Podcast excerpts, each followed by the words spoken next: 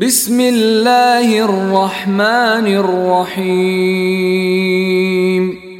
দয়াময় পরম দয়ালু আল্লাহর নামে والليل إذا يغشى শপথ রজনীর যখন সে আচ্ছন্ন করে والنهار إذا تجلى শপথ দিবসের যখন উহা উদ্ভাসিত হয় وما خلق الذكر والأنثى এবং শপথ তাহার যিনি নর ও নারী সৃষ্টি করিয়াছেন إن سعيكم لشتى অবশ্যই তোমাদের কর্ম প্রচেষ্টা বিভিন্ন প্রকৃতির فأما من أعطى واتقى সুতরাং কেহ দান করিলে মুত্তাকি হইলে وصدق بالحسنى এবং যাহা উত্তম তাহা সত্য বলিয়া গ্রহণ করিলে فسنيسره لليسرى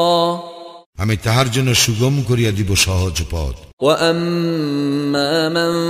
بخل واستغنى এবং কেহ কার্পণ্য করিলে ও নিজেকে স্বয়ং সম্পূর্ণ মনে করিলে وكذب بالحسنى আর যাহা উত্তম তাহা অস্বীকার করিলে فسنيسره للعسرى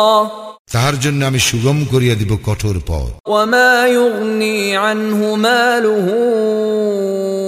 اذا تردى এবং তাহার সম্পদ তাহার কোনো কাজে আসিবে না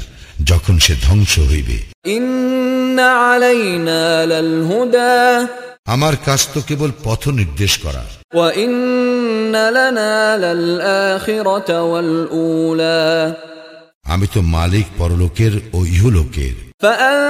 فأنذرتكم نارا تلظى আমি তোমাদেরকে লেলিহান অগ্নি সম্পর্কে সতর্ক করিয়া দিয়াছি لا يصلاها إلا الأشقى উহাতে প্রবেশ করিবে সেই যে নিতান্ত হতভাগ্য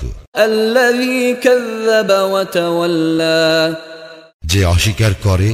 ও মুখ ফিরাইয়া নেয় وسيجنبها الأتقى আর উহা হইতে দূরে রাখা হইবে পরম মুত্তাকিকে الذي يؤتي ماله يتزكى যে স্বীয় সম্পদ দান করে আত্মশুদ্ধির জন্য وما لأحد عنده من